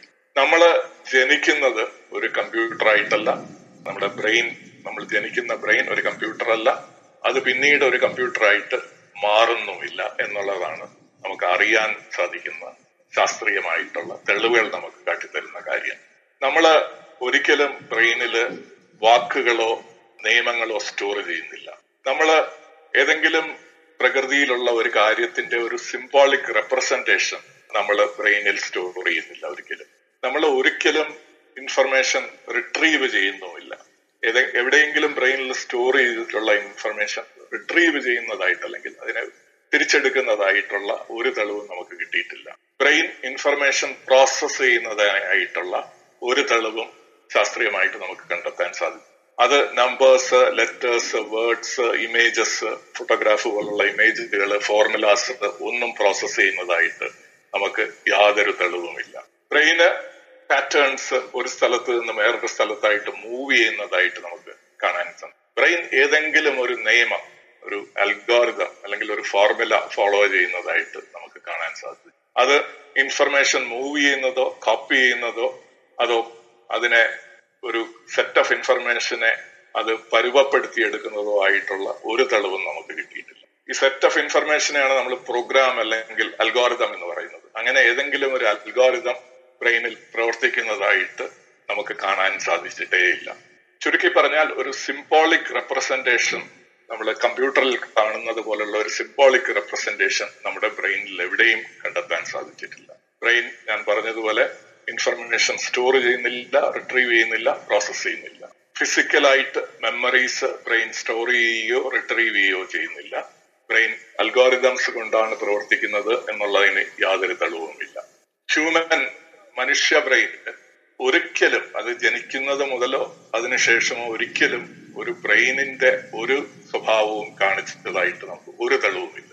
പിന്നെ എന്തുകൊണ്ടാണ് ശാസ്ത്രജ്ഞന്മാര് ഇന്നും ബ്രെയിൻ ഒരു കമ്പ്യൂട്ടറാണ് ഒരു കമ്പ്യൂട്ടറിന് സമാനമായിട്ടുള്ള ഒരു ഓർഗനാണ് എന്ന് വിശ്വസിക്കുന്നത്? വളരെ അത്ഭുതകരമായിട്ടുള്ള ഒരു കാര്യം. നമുക്ക് ഈ കാര്യത്തിലോട്ട് പോകുന്നതിന് മുമ്പ് മെമ്മറി ഞാൻ പറഞ്ഞല്ലോ. നമ്മുടെ ഓർമ്മകൾ എവിടെ സൂക്ഷിക്കുന്നു എന്നതിനെ കുറിച്ച് കുറച്ചൊന്ന് ഡീപ്പായിട്ട് ചിന്തിക്കാൻ ശ്രമിക്കാം. എറിക് കാൻഡൽ എന്ന കൊളംബോ യൂണിവേഴ്സിറ്റിയിലെ ഒരു ന്യൂറോ സയന്റിസ്റ്റിനോട് ഒരിക്കൽ ചോദിക്കുകയുണ്ടായി അടുത്ത കാലത്ത്. നമ്മൾ ഹ്യൂമൻ മെമ്മറി നമ്മുടെ മനുഷ്യ ഓർമ്മകളെ കുറിച്ചുള്ള ഒരു ധാരണ ഉണ്ടാക്കാൻ ഇനി എത്ര സമയം വേണ്ടി വരും എന്ന് പറഞ്ഞപ്പോൾ അദ്ദേഹം പറഞ്ഞത് ഒരു നൂറ് വർഷമെങ്കിലും ഇനി വേണ്ടി വരും. ഓർമ്മകളെ കുറിച്ചുള്ള ഒരു അടിസ്ഥാനപരമായിട്ടുള്ള ധാരണ ഉണ്ടാക്കിയെടുക്കാൻ. വാസ്തവത്തിൽ നമുക്ക് കാണാൻ സാധിക്കുന്നത് എല്ലാ വർഷവും ചിലപ്പോൾ ഒന്നോ രണ്ടോ പേപ്പറുകൾ നമ്മുടെ മെമ്മറിയെ കുറിച്ചുള്ള വിവിധ മോഡലുകൾ മുൻപോട്ട് വെച്ചുകൊണ്ടുള്ള പേപ്പറുകൾ പ്രസിദ്ധീകരിക്കുന്നതായിട്ട് ഇതെല്ലാം ഹൈപ്പോത്തസിസുകളാണ് അല്ലെങ്കിൽ അപ്പോൾ പലപ്പോഴും ന്യൂസിൽ വളരെ പ്രാതിനിധ്യം കിട്ടുന്നുണ്ട്. ഇത് കാര്യങ്ങൾക്ക് വളരെ ബൂസ്റ്റ് കിട്ടി നമ്മളെ ബ്രെയിനിന്റെ മെമ്മറി എവിടെയാണ് സ്റ്റോർ ചെയ്തത് എന്നുള്ള പുതിയ കണ്ടുപിടുത്തം വന്നിരിക്കുന്നു എന്നൊക്കെ പറഞ്ഞ രീതിയിലുള്ള വാർത്തകൾ പലപ്പോഴും ഉണ്ടാകാറുണ്ട് എല്ലാ എല്ലാ വർഷവും. അപ്പൊ ഈ അടുത്ത അഞ്ചു വർഷത്തെ കുറച്ച് പേപ്പറുകൾ ഒന്ന് ഞാൻ ഓട്ടിച്ചു പോകാം. ഈ റെഫറൻസുകൾ ഞാൻ ഡോക്യുമെന്റിൽ കൊടുത്തിട്ടുണ്ട്. അപ്പോൾ രണ്ടായിരത്തി എട്ടിൽ ഒരു സ്റ്റഡി പറഞ്ഞു നമ്മൾ finally we revealed where in the brain specific memory stored എവിടെ ഏത് ബ്രെയിനിന്റെ ഏതൊരു ഭാഗത്താണ് മെമ്മറി സ്പെസിഫിക് ആയിട്ട് സ്റ്റോർ ചെയ്തിട്ടുണ്ട് എന്നുള്ളതിനെ കുറിച്ച് ഒരു പുതിയ പഠനം വ്യക്തമാക്കുന്നുണ്ട്. അത് ഹിപ്പോ ക്യാമ്പസിലും എൻഡോഹെറിനൽ കോർട്ടക്സിലുമുള്ള ന്യൂറോൺസിലുകളിലാണ് നമുക്ക് ബ്രെയിനിന്റെ മെമ്മറി സ്റ്റോർ ചെയ്തിരിക്കുന്നത്. പക്ഷെ വാസ്തവത്തിൽ നമ്മൾ ആ പേപ്പർ വായിച്ചാൽ കാണാൻ സാധിക്കുന്നത് മെമ്മറി റീകോളിലും ഒറിജിനൽ എക്സ്പീരിയൻസിന്റെ സമയത്തും ഈ ഭാഗത്തുള്ള ന്യൂറോണുകൾ പ്രവർത്തിക്കുന്നു എന്ന് മാത്രമാണ് ശരിക്കും ആ പഠനം കണ്ടെത്തിയത്. പക്ഷെ അതിനെ വാർത്തകളിൽ വന്നത് വേറൊരു രീതിയിലായിരുന്നു. രണ്ടായിരത്തി ഒമ്പതിൽ ഒരു എക്സ്പെരിമെന്റ് പുറത്തു കൊണ്ടുവന്നു. ഇവിടെ memory formation depends on interplay between synaptic activity and D N A transcription നമ്മുടെ ഈ ന്യൂറോളുകളുടെ സിനാപ്റ്റിക് ആക്ടിവിറ്റിയും ഡി എൻ എയിൽ നടക്കുന്ന ട്രാൻസ്ക്രിപ്ഷനുമായി ബന്ധപ്പെട്ടാണ് മെമ്മറികൾ ഫോർം ചെയ്യുന്നത്. എന്ന് കണ്ടെത്തുകയുണ്ടായി. അത് സംഭവിക്കുന്നത് ന്യൂറോണിന്റെ ന്യൂക്ലിയസിനുള്ളിൽ. അപ്പോൾ നമ്മൾ ഈ ന്യൂറോണിന്റെ ശൃംഖലകളുടെ പ്രവർത്തനത്തിൽ നിന്ന് ന്യൂറോണിന്റെ ഉള്ളിലാണ് മെമ്മറി അതായത് ന്യൂറോണിന്റെ ബോഡിക്കുള്ളിലാണ് മെമ്മറി സ്റ്റോർ ചെയ്യുന്ന രീതിയിൽ അന്ന് ഒരു മോഡൽ ഉണ്ടായി പിന്നീടും പല മോഡലുകളും ന്യൂറോണിന്റെ ഉള്ളിലേക്ക് പോവുകയുണ്ടായി. രണ്ടായിരത്തി പന്ത്രണ്ടിൽ വളരെ പ്രസിദ്ധമായിട്ടുള്ള ഒരു സ്റ്റഡി പറഞ്ഞത് ന്യൂറോണിന്റെ ഉള്ളിലുള്ള മൈക്രോ ട്യൂബ്യൂൾസ് എന്ന് പറയുന്ന ഘടകങ്ങളിൽ അത് ന്യൂറോണിന്റെ സൈറ്റോപ്ലാസത്തിലുള്ള മൈക്രോ ട്യൂബ്യൂൾസിലാണ് മെമ്മറികൾ സ്റ്റോർ ചെയ്യുന്നത് എന്ന് പറയും അപ്പൊ ഈ രണ്ടായിരത്തി നേരത്തെ പറഞ്ഞ രണ്ടായിരത്തി ഒമ്പത് ന്യൂറോണിന്റെ ന്യൂക്ലിയസിലാണ് രണ്ടായിരത്തി പന്ത്രണ്ടിൽ ന്യൂറോണിന്റെ സൈറ്റോപ്ലാസം ന്യൂക്ലിയസിന് പുറത്തുള്ള ഭാഗത്താണ് മെമ്മറികൾ സ്റ്റോർ ചെയ്യുന്നതെന്ന് പറയുന്നു രണ്ടായിരത്തി പന്ത്രണ്ടിൽ വേറൊരു സ്റ്റഡി പറഞ്ഞത് ഹിപ്പോ ക്യാമ്പസിലെ സിനാപ്റ്റിക് കണക്ഷൻസിലാണ് മെമ്മറികൾ സ്റ്റോർ ചെയ്യുന്നത്. അപ്പൊ ഇതെല്ലാം ഈ പഠനങ്ങളെല്ലാം പരസ്പര വിരുദ്ധമാണ് ഞാൻ ഏറ്റവും അവസാനമായിട്ട് രണ്ടായിരത്തി ഇരുപത്തി ഒന്ന് ഈ വർഷം വന്ന ഒരു പഠനം പറയുന്നത് നമ്മുടെ ന്യൂറോൺസിലുള്ള പ്രോട്ടീനിന്റെ ഷേപ്പുകളിലാണ് പ്രോട്ടീൻസ് ന്യൂറോണിന്റെ ബോഡിക്കുള്ളിലുള്ള പ്രോട്ടീൻസ് അതായത് മോളിക്യൂൾസിന്റെ ഷേപ്പിലാണ് മെമ്മറി സ്റ്റോർ ചെയ്യപ്പെടുന്നത് എന്നുള്ളത്. ഇത്തരം പല തരത്തിലുള്ള വിചിത്രമായിട്ടുള്ള മോഡലുകൾ മാത്രമാണ് ഹൈപ്പോത്തിസിസ് അല്ല ശാസ്ത്രീയമായിട്ട് ഈ മെമ്മറി നമ്മുടെ ഓർമ്മകൾ എങ്ങനെ സ്റ്റോർ ചെയ്യുന്നു എവിടെ സ്റ്റോർ ചെയ്യുന്നു അതെങ്ങനെ റിട്രീവ് ചെയ്യുന്നു എന്നുള്ളതിനെ കുറിച്ച് യാതൊരു ധാരണയും നമുക്ക് ഇന്നും ഇല്ല. വളരെ പെട്ടെന്ന് പ്ലാനേറിയ എന്നുള്ള ഒരു ഫ്ലാറ്റ് വേം അതിനെ കുറിച്ച് ഒന്ന് ചിന്തിക്കാം. പ്ലാനേറിയ എന്ന് പറയുന്ന ഒരു ഫ്ലാറ്റ് വേം ചെറിയ ഒരു വേമാണ് ഒരു ഒരു ഇഞ്ച് മാത്രം ഒരു നീളമുള്ള ഒരു വേം അതിന് ഒരു കഴിവുണ്ട്. അതിന്റെ തല നമ്മൾ വെട്ടി മാറ്റി കഴിഞ്ഞാൽ അതിന് തല പുനരുജ്ജീവിപ്പിക്കാനുള്ള കഴിവുണ്ട്. തല വെട്ടിയാൽ അത് പുതിയൊരു തല വിത്ത് ബ്രെയിൻ അത് ഉണ്ടാക്കിയെടുക്കും. പ്ലാനേറിയയിൽ പല എക്സ്പെരിമെന്റ്സ് നടത്തിയിട്ടുണ്ട്. ഈ പ്ലാനേറിയയെ നമ്മളൊരു മെമ്മറി ഫോം ചെയ്തിട്ട് അതിനൊരു ഓർമ്മ നമ്മൾ നിർമ്മിച്ചു കൊടുത്തിട്ട് അതിന്റെ തല വെട്ടിക്കളഞ്ഞിട്ട് അപ്പൊ അതൊരു പുതിയ ബ്രെയിൻ അത് രൂപീകരിച്ചെടുക്കും. അതിന്റെ പഴയ ബ്രെയിൻ പോയി പുതിയൊരു ബ്രെയിൻ വരുന്നു ശാസ്ത്രീയ തെളിവുകൾ കാട്ടിത്തരുന്നത് പുതിയ ബ്രെയിൻ ഉണ്ടാകുമ്പോഴും ആ പ്ലനേറിയയുടെ മെമ്മറി അവിടെ തന്നെ അവശേഷിക്കുന്നു. ആ മെമ്മറി നഷ്ടപ്പെടുന്നില്ല. പഴയ ബ്രെയിൻ പോയിട്ട് പഴയ തല രാവണന്റെ തല വെട്ടിമാറ്റുന്ന പോലത്തെ ഒരു അവസ്ഥയാണ്. രാവണന്റെ തല വെട്ടിമാറ്റി പുതിയൊരു തല വരുന്നു.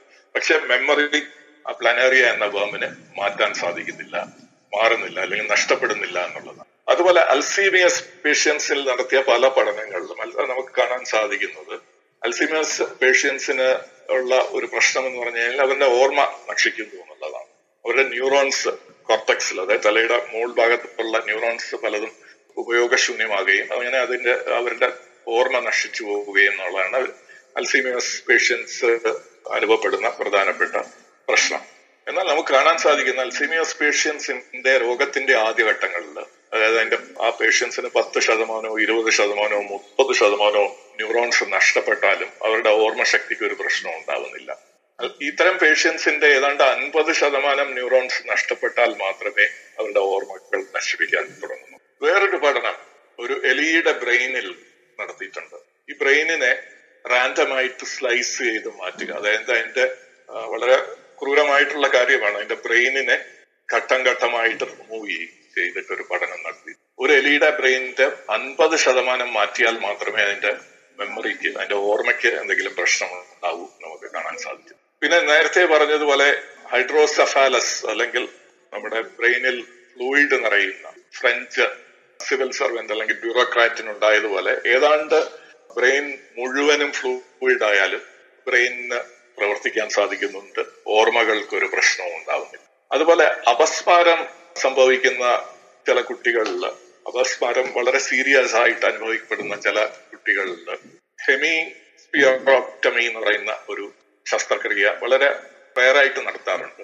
ഹെമിസ്പിയറോക്ടമിയിൽ സംഭവിക്കുന്നത് ഏതാണ്ട് അൻപത് ശതമാനം അതായത് ഒരു ബ്രെയിനിന്റെ ആ കുട്ടിയുടെ ബ്രെയിനിന്റെ പകുതി അങ്ങ് മാറ്റിയെടുക്കുകയാണ്.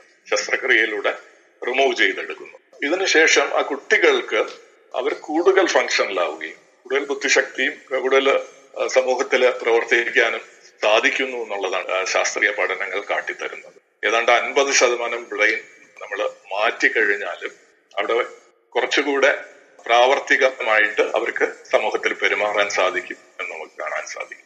പിന്നീട് നമ്മൾ വേറൊരു വിഭാഗം പഠനങ്ങൾ നടത്തിയിട്ടുള്ളത് ഹൈബർനേറ്റിംഗ് ആനിമൽസിലാണ് നമുക്കറിയാം ഈ ശീത രാജ്യങ്ങളിൽ പല ആനിമൽസും തണുപ്പ് കാലത്ത് വളരെ അതീവ ശൈതമാവുമ്പോൾ അവരെ ഭൂമിക്കടിയിൽ പോയി തണുപ്പ് കാലത്ത് ഒരു നീണ്ട ഉറക്കത്തിലേക്ക് പോകും അതിനാണ് ഹൈബർനേഷൻ എന്ന് പറയുന്നത്. അതീവമായിട്ടുള്ള തണുപ്പ് അവിടെ അനുഭവപ്പെടുകയും അവരുടെ ബോഡി ടെമ്പറേച്ചർ വളരെ താഴുകയും സെൻട്രൽ നെർവസ് സിസ്റ്റം അല്ലെങ്കിൽ അവരുടെ ന്യൂറോൺസുകൾ ചുരുങ്ങി പോവുകയും പല പലപ്പോഴും മില്യൺസ് ഓഫ് ന്യൂറോൺസ് നഷ്ടപ്പെടുകയും ചെയ്യുന്നു. അപ്പോൾ ഈ സിനാപ്സിസുകൾ നമ്മുടെ മില്യൺസ് ഓഫ് കണക്ഷൻസ് അവിടെ ഇല്ലാതാവുകയും പിന്നീട് ആ ജീവികൾ നീണ്ട ഉറക്കത്തിൽ നിന്ന് വീണ്ടും പുറത്തേക്ക് വരുമ്പോൾ ന്യൂറോൺസുകൾ പുതിയതായിട്ട് നിർമ്മിക്കപ്പെടുകയും ചെയ്യുന്നു. അപ്പോൾ ഏതാണ്ട് ചില ജീവികൾക്ക് തൊണ്ണൂറ് ശതമാനം ന്യൂറോൺസ് നഷ്ടപ്പെടുകയും അവർ ഉറക്കത്തിൽ നിന്ന് വരുമ്പോൾ പുതിയ ഏതാണ്ട് ഒരു പുതിയ ബ്രെയിനുമായിട്ടാണ് അവർ വരുന്നത്. എന്നിരുന്നാലും പഠനങ്ങൾ കാണുന്നത് അവരുടെ മെമ്മറിക്ക് ഒരു പ്രശ്നം ഉണ്ടാവുന്നില്ല. ഹൈബർനേഷനിലൂടെ കടന്ന് പഴയ ന്യൂറോൺസുകളെല്ലാം നശിച്ച് പുതിയ ന്യൂറോൺസുകളോടുകൂടി തിരിച്ച് ചൂടുകാലത്ത് തിരിച്ചു വരുമ്പോൾ മെമ്മറികൾ ഒരു വിധത്തിലും ഇമ്പാക്ട് ചെയ്യുന്നില്ല നശിക്കുന്നില്ല എന്ന് കണ്ടെത്തിയിട്ടുണ്ട്. വേറൊരു പഠനം മെറ്റാമോർഫോസിസ് എന്ന് പറയുന്ന ചില ജീവികൾ നമുക്കറിയാം ഈ തവളകളെ പോലുള്ള ജീവികൾ അതിന്റെ അണ്ടത്തിൽ നിന്ന് ലാർവ പിന്നെ അതിൽ നിന്ന് പൂർണമായിട്ടുള്ള അഡൽട്ട് എന്ന രീതിയിൽ പരിവർത്തനം ചെയ്യുന്നുണ്ട്. മെറ്റാമോർഫോസിസ് എന്ന് പറയുന്നത്. അങ്ങനെ പല ജീവികളും അത്തരം പരിവർത്തനത്തിലൂടെ പോകുന്നുണ്ട്. ഈ പരിവർത്തനം നടക്കുമ്പോഴും അവരുടെ ബ്രെയിൻ റീകോൺഫിഗർ ചെയ്യുന്നുണ്ട്. ബ്രെയിന് തന്നെ മാറ്റുന്നുണ്ട്. വളരെ വലിയ രീതിയിൽ ബ്രെയിനിന്റെ പഴയ ന്യൂറോൺസുകളെല്ലാം നശിപ്പിച്ച് പുതിയ ന്യൂറോൺസ് കൊണ്ടുവന്ന് പുതിയൊരു ബ്രെയിൻ ആയിട്ട് ഓരോ അവസ്ഥയിലും അതിന് കിട്ടുന്നു. അപ്പൊ നമ്മൾ അതിന്റെ മെമ്മറികളെ കുറിച്ച് പഠിക്കാൻ ശ്രമിച്ചിട്ടുണ്ട്. ഈ ഓരോ സ്റ്റേജിലൂടെ കടന്നു പോകുമ്പോഴും അത് മെമ്മറി നശിച്ച് പുതിയ മെമ്മറി അത് എടുക്കുന്നുണ്ടോ എന്ന് പഠനത്തിൽ നമുക്ക് മനസ്സിലാക്കിയത് മെമ്മറി നശിക്കുന്നില്ല. അത് അത് അതിന്റെ ലാർവ സ്റ്റേജിൽ നിന്ന് അഡൽ സ്റ്റേജിലോട്ട് വരുമ്പോൾ അതിന് മെമ്മറി റീറ്റെയിൻ ചെയ്യാൻ സാധിക്കുന്നുണ്ട് എന്ന് മനസ്സിലാക്കാൻ സാധിക്കും. രണ്ടായിരത്തി പന്ത്രണ്ടിൽ നടത്തിയ ഒരു റിവ്യൂ പഠനത്തിൽ പറയുന്നത് ഏതാണ്ട് ഒരു നൂറ്റാണ്ടായിട്ട് നമ്മൾ ന്യൂറോ സയൻസിൽ മെമ്മറിയെ കുറിച്ച് പഠിക്കാൻ സാധിച്ചിട്ട് നമുക്ക് വളരെ കുറച്ച് മാത്രമേ നമുക്ക് മനസ്സിലാക്കാൻ സാധിച്ചിട്ടുള്ളൂ എന്നുള്ളതാണ്. ഒരു മെമ്മറി എക്സ്പെരിമെന്റ് ന്യൂറോ സയന്റിസ്റ്റുകൾ അടുത്ത കാലത്ത് നടത്തുകയുണ്ടായി അമേരിക്കയിലാണ് നടത്തിയത്. അമേരിക്കയിൽ കറൻസി നോട്ടുകൾ ഡോളർ നോട്ടുകൾ കണ്ടവർക്ക് അറിയാൻ സാധിക്കും. അത് മാറുന്നതല്ല. നമ്മുടെ ഇന്ത്യയെ പോലെ അവർ നോട്ടിന്റെ ഒരു ആകൃതിയോ അതിലുള്ള ആ ഡിസൈനോ മാറ്റാറില്ല വലുതായിട്ട് മാറ്റാറില്ല. അതൊരു സ്ഥായി ആയിട്ടുള്ള ഒരു കാര്യമാണ്. ഒരു ഡോളർ നോട്ട് എത്രയോ ഡെക്കേഡ്സ് ആയിട്ട് വർഷങ്ങളായിട്ട് ഒരേ രീതിയിലാണ്. ഒരു പച്ച കളറിലുള്ള ഒരു നോട്ടാണ്. അപ്പോൾ ഇത് ഒരു സാധാരണ അമേരിക്കൻ പൗരൻ തന്റെ ജീവിതത്തിൽ എന്നും പല പ്രാവശ്യം ഈ മെമ്മറിയുടെ പരീക്ഷണത്തിൽ അമേരിക്കയിലുള്ള ശാസ്ത്രജ്ഞന്മാര് ചില സബ്ജക്റ്റുകളെ ഒരു ഡോളർ നോട്ട് അവരുടെ ഓർമ്മയിൽ നിന്ന് വരയ്ക്കാൻ പറഞ്ഞു. അപ്പോൾ അവർ വരച്ച ഒരു ഡോളർ നോട്ട് അവരുടെ ഓർമ്മ. കാരണം അവർ ഈ ഇത് ഓരോ ദിവസവും പല പ്രാവശ്യം കാണുന്ന വൺ ഒരു ഡോളർ നോട്ടിനെ അവരുടെ ഓർമ്മയിൽ നിന്ന് തിരിച്ചു കൊണ്ടുവന്ന് ഒരു പേപ്പറിലൊക്കെ പകർത്തിയെടുക്കാൻ പറയുകയുണ്ടായി. എന്നിട്ട് അവർക്ക് അത് മാറ്റി വെച്ചിട്ട് ഒരു ഒരു നോട്ട് എടുത്ത് മുന്നിൽ വെച്ചിട്ട് അത് വരയ്ക്കാനും പറഞ്ഞു. എന്നിട്ട് ഈ രണ്ട് റിസൾട്ടും തമ്മിൽ കമ്പയർ ചെയ്യുമ്പോൾ ഇവർക്ക് തന്നെ അതിശയം വന്നു. കാര്യം ഇവർ ഓർമ്മയിൽ നിന്ന് എടുത്ത ഡോളർ നോട്ടും അവരുടെ മുന്നിൽ ഇരിക്കുന്ന ഡോളർ നോട്ട് വെച്ച് വരച്ച ചിത്രവും തമ്മിൽ വളരെയധികം വ്യത്യാസം. നമ്മളെ യാതൊരു രീതിയിലും നമ്മുടെ ഡോളർ നോട്ട് ഓർമ്മയിൽ നിന്ന് തിരിച്ചു കൊണ്ടുവരാൻ സാധിക്കുന്നില്ല എന്നുള്ളതാണ് ഈ പരീക്ഷണം വ്യക്തമാക്കുന്നത്. അപ്പോൾ നമ്മൾ ഈ ഓർമ്മയെക്കുറിച്ചുള്ള പഠനങ്ങളിൽ പറയുന്നത് മൂന്ന് തരത്തിലുള്ള അനുഭവങ്ങളാണ് നമ്മളുടെ ബ്രെയിനിനെ സ്വാധീനിക്കുന്നത്. ഒന്ന് നമുക്ക് ചുറ്റും എന്താണ് സംഭവിക്കുന്നത് എന്നുള്ളത്. നമ്മൾ നിരീക്ഷിക്കുമ്പോൾ മറ്റുള്ള ആൾക്കാർ പെരുമാറുന്നത് സംഗീതം കേൾക്കുന്നത് ശബ്ദങ്ങൾ കേൾക്കുന്നത് നമുക്ക് കിട്ടുന്ന നിർദ്ദേശങ്ങൾ നമ്മൾ വായിക്കുന്ന പേജിലെ വാക്കുകൾ നമ്മൾ കാണുന്ന സ്ക്രീനിലെ ചിത്രങ്ങൾ ഇതെല്ലാം നമ്മുടെ ബ്രെയിനിനെ മാറ്റുന്നു. ഇതിനെ യുണീക്കായിട്ട് ഓരോ സമയത്തിലും ഓരോ നിമിഷത്തിലും നമ്മുടെ ബ്രെയിൻ പരിവർത്തനം ചെയ്തുകൊണ്ടിരിക്കുന്നു. പിന്നെ പ്രധാനപ്പെട്ട ചില സംഭവങ്ങൾ പ്രധാനപ്പെട്ട സംഭവങ്ങളും വളരെ അപ്രധാനമായിട്ടുള്ള സംഭവങ്ങളുമായിട്ട് നമ്മൾ കണക്ട് ചെയ്യുന്നു. അതായത് ഒരു പ്രധാനപ്പെട്ട സംഭവം എന്ന് പറയുന്ന ഒരു പോലീസ് ജീപ്പ് വരുന്നു. പ്രധാനമായിട്ടുള്ള സംഭവം എന്ന് പറയുന്ന ഒരു സൈറൺ കേൾക്കുന്നു. പക്ഷെ നമ്മുടെ ബ്രെയിൻ ഇത് രണ്ടും കണക്ട് ചെയ്യുന്നു. ഇത്തരം സംഭവങ്ങൾ ചില സംഭവങ്ങൾ തമ്മിൽ ഒരു ജോഡി ജോഡിതമായിട്ടുള്ള ഒരു വ്യവസ്ഥയിൽ കണക്ട് പിന്നെ ചില നമ്മൾ ശ്രദ്ധിക്കുന്നത് ചില പെരുമാറ്റങ്ങൾ നമ്മളെ ശിക്ഷിക്കുകയും ചിലത് നമുക്ക് പ്രതിഫലം നൽകുകയും ചെയ്യുന്നത് നമ്മൾ വളരെ കൃത്യമായിട്ട് അടയാളപ്പെടുത്തുന്നു. ബ്രെയിനിന്റെ മെമ്മറി റിട്രീവൽ എന്ന് പറയുന്നത് വളരെ ദുഷ്കരമായിട്ടുള്ള ഒരു പ്രവൃത്തിയാണ്. വാസ്തവത്തിൽ നമ്മളൊരു ഡോളർ നോട്ട് നമ്മുടെ മെമ്മറിയിൽ നിന്ന് റിട്രീവ് ചെയ്യാൻ നമുക്ക് പറ്റില്ല. അവിടെ നമ്മൾ റീലീവ് ചെയ്യുകയാണ്. ആ എക്സ്പീരിയൻസ് നമ്മളെപ്പോഴോ മുമ്പ് ഏതെങ്കിലും ഒരു അവസരത്തിൽ കണ്ട ഒരു മെമ്മറി നോട്ടിന്റെ ആ ഒരു കണ്ട ഒരു ഒരു ഒരു എക്സ്പീരിയൻസിനെ നമ്മൾ പുനർജീവിപ്പിക്കാൻ അല്ലെങ്കിൽ റീലീവ് ചെയ്യുകയാണ് ശരിക്കും അവിടെ സംഭവിക്കുന്നത്. അത് വളരെ ദുഷ്കരമായിട്ടുള്ള ഒരു പ്രവർത്തനമാണ്. അതുകൊണ്ടാണ് മെമ്മറിയിൽ നിന്ന് നമുക്ക് വളരെ കൃത്യമായിട്ട് തിരിച്ചു കൊണ്ടുവരാൻ സാധിക്കാം. നമുക്ക് സാധിക്കും പക്ഷേ അത് വളരെ വികലമായിട്ടുള്ള ഒരു റിസൾട്ടാണ് തരുന്നത്. കൂടുതൽ എളുപ്പമായിട്ടുള്ളത് നമുക്കൊരു നമ്മൾ ഇതിനു മുമ്പ് കണ്ടിട്ടുള്ള ഒരു സാധനം റെക്കഗ്നൈസ് ചെയ്യുക. അത് ഇന്ന് നമുക്ക് കണ്ടാൽ നമുക്കത് ഈസിലി റെക്കഗ്നൈസ് ചെയ്യുക എന്നുള്ളത്. ഈ രണ്ട് പ്രവൃത്തിയും വ്യത്യാസമാണ്. പുനർജീവിപ്പിക്കുക പണ്ട് നടന്ന ഒരു പണ്ട് നമ്മൾ കടന്നു പോയിട്ടുള്ള ഒരു അനുഭവം പുനർജീവിപ്പിക്കുക എന്നുള്ള വളരെ കഠിനമായിട്ടും വളരെ വികലമായിട്ടും നമുക്ക് ചെയ്യാൻ സാധിക്കുന്ന ഒരു സംഗതിയും നമുക്ക് ഒരു പണ്ട് കണ്ട ഒരു സാധനവും ഇന്ന് കാണുന്ന ഒരു സാധനവും തമ്മിൽ ബന്ധപ്പെടുത്തുക എന്നുള്ളതും കണക്ട് ചെയ്യുക എന്നുള്ളതും രണ്ട് തരത്തിലുള്ള കാര്യങ്ങളാണ്. നമ്മൾ കൂടുതലും ചെയ്യുന്നത് നമ്മൾ കണക്ട് ചെയ്യുക. പണ്ട് കണ്ട ഒരു സാധനവും ഇന്ന് കാണുമ്പോൾ നമ്മളത് അതുമായിട്ട് ഒരു ഒരു കണക്ഷൻ ഉണ്ടാക്കുക. അതിനെ നമ്മൾ റെക്കഗ്നൈസ് ചെയ്യുക എന്നുള്ളതാണ് നമ്മൾ ചെയ്യുന്നത്. ഈ അറിവുകളിൽ നിന്നും ഈ പരീക്ഷണങ്ങളിൽ നിന്നുമൊക്കെ ഇന്ന് പല ശാസ്ത്രജ്ഞന്മാരും ബിഹേവിയറൽ സയന്റിസ്റ്റ് കോഗ്നേറ്റീവ് സയന്റിസ്റ്റുകൾ പുതിയ മോഡലുകൾ രൂപീകരിക്കുകയാണ്. ആന്റണി ഖിമേറോ എന്ന ശാസ്ത്രജ്ഞൻ radical embodiment of cognitive science അദ്ദേഹം ബ്രെയിൻ ഒരു കമ്പ്യൂട്ടറാണ് എന്നുള്ള ആശയത്തെ പൂർണമായിട്ട് തള്ളിക്കളയുന്നു. അദ്ദേഹം പറയുന്നു നമ്മൾ ജീവികൾ എന്ന നിലയിൽ നമ്മൾ നമ്മുടെ പരിസരങ്ങളുമായിട്ട് ഡയറക്റ്റ് നേരിട്ടുള്ള ബന്ധമാണ് സ്ഥാപിക്കുന്നത്. അതിന്റെ പ്രവർത്തനമാണ് ബ്രെയിനിൽ കാണുന്നത്. അദ്ദേഹവും അദ്ദേഹത്തെ പോലെ പല ശാസ്ത്രജ്ഞന്മാരും വളരെ കൂടുതലായിട്ട് പഠിച്ചിട്ടുള്ളത് ഈ സ്പോർട്സ്മാൻമാര് കളിക്കുമ്പോൾ അവർ എങ്ങനെയാണ് പെരുമാറുന്നത് എന്നുള്ളതിനെ കുറിച്ചാണ്. ക്രിക്കറ്റ് എന്നുള്ള ഒരു കളി എടുക്കാം. ക്രിക്കറ്റിൽ ഒരു ഒരു ബോൾ പുറ നമ്മുടെ നേർക്ക് വരുമ്പോൾ ആ ബോൾ എങ്ങനെ നമ്മൾ സ്വീകരിക്കുന്നു നമ്മളെ പിടിക്കുന്നു എന്നുള്ളത് കമ്പ്യൂട്ടർ മോഡലിലാണെങ്കിൽ അവിടെ ഒരു അൽഗോറിതം വേണം.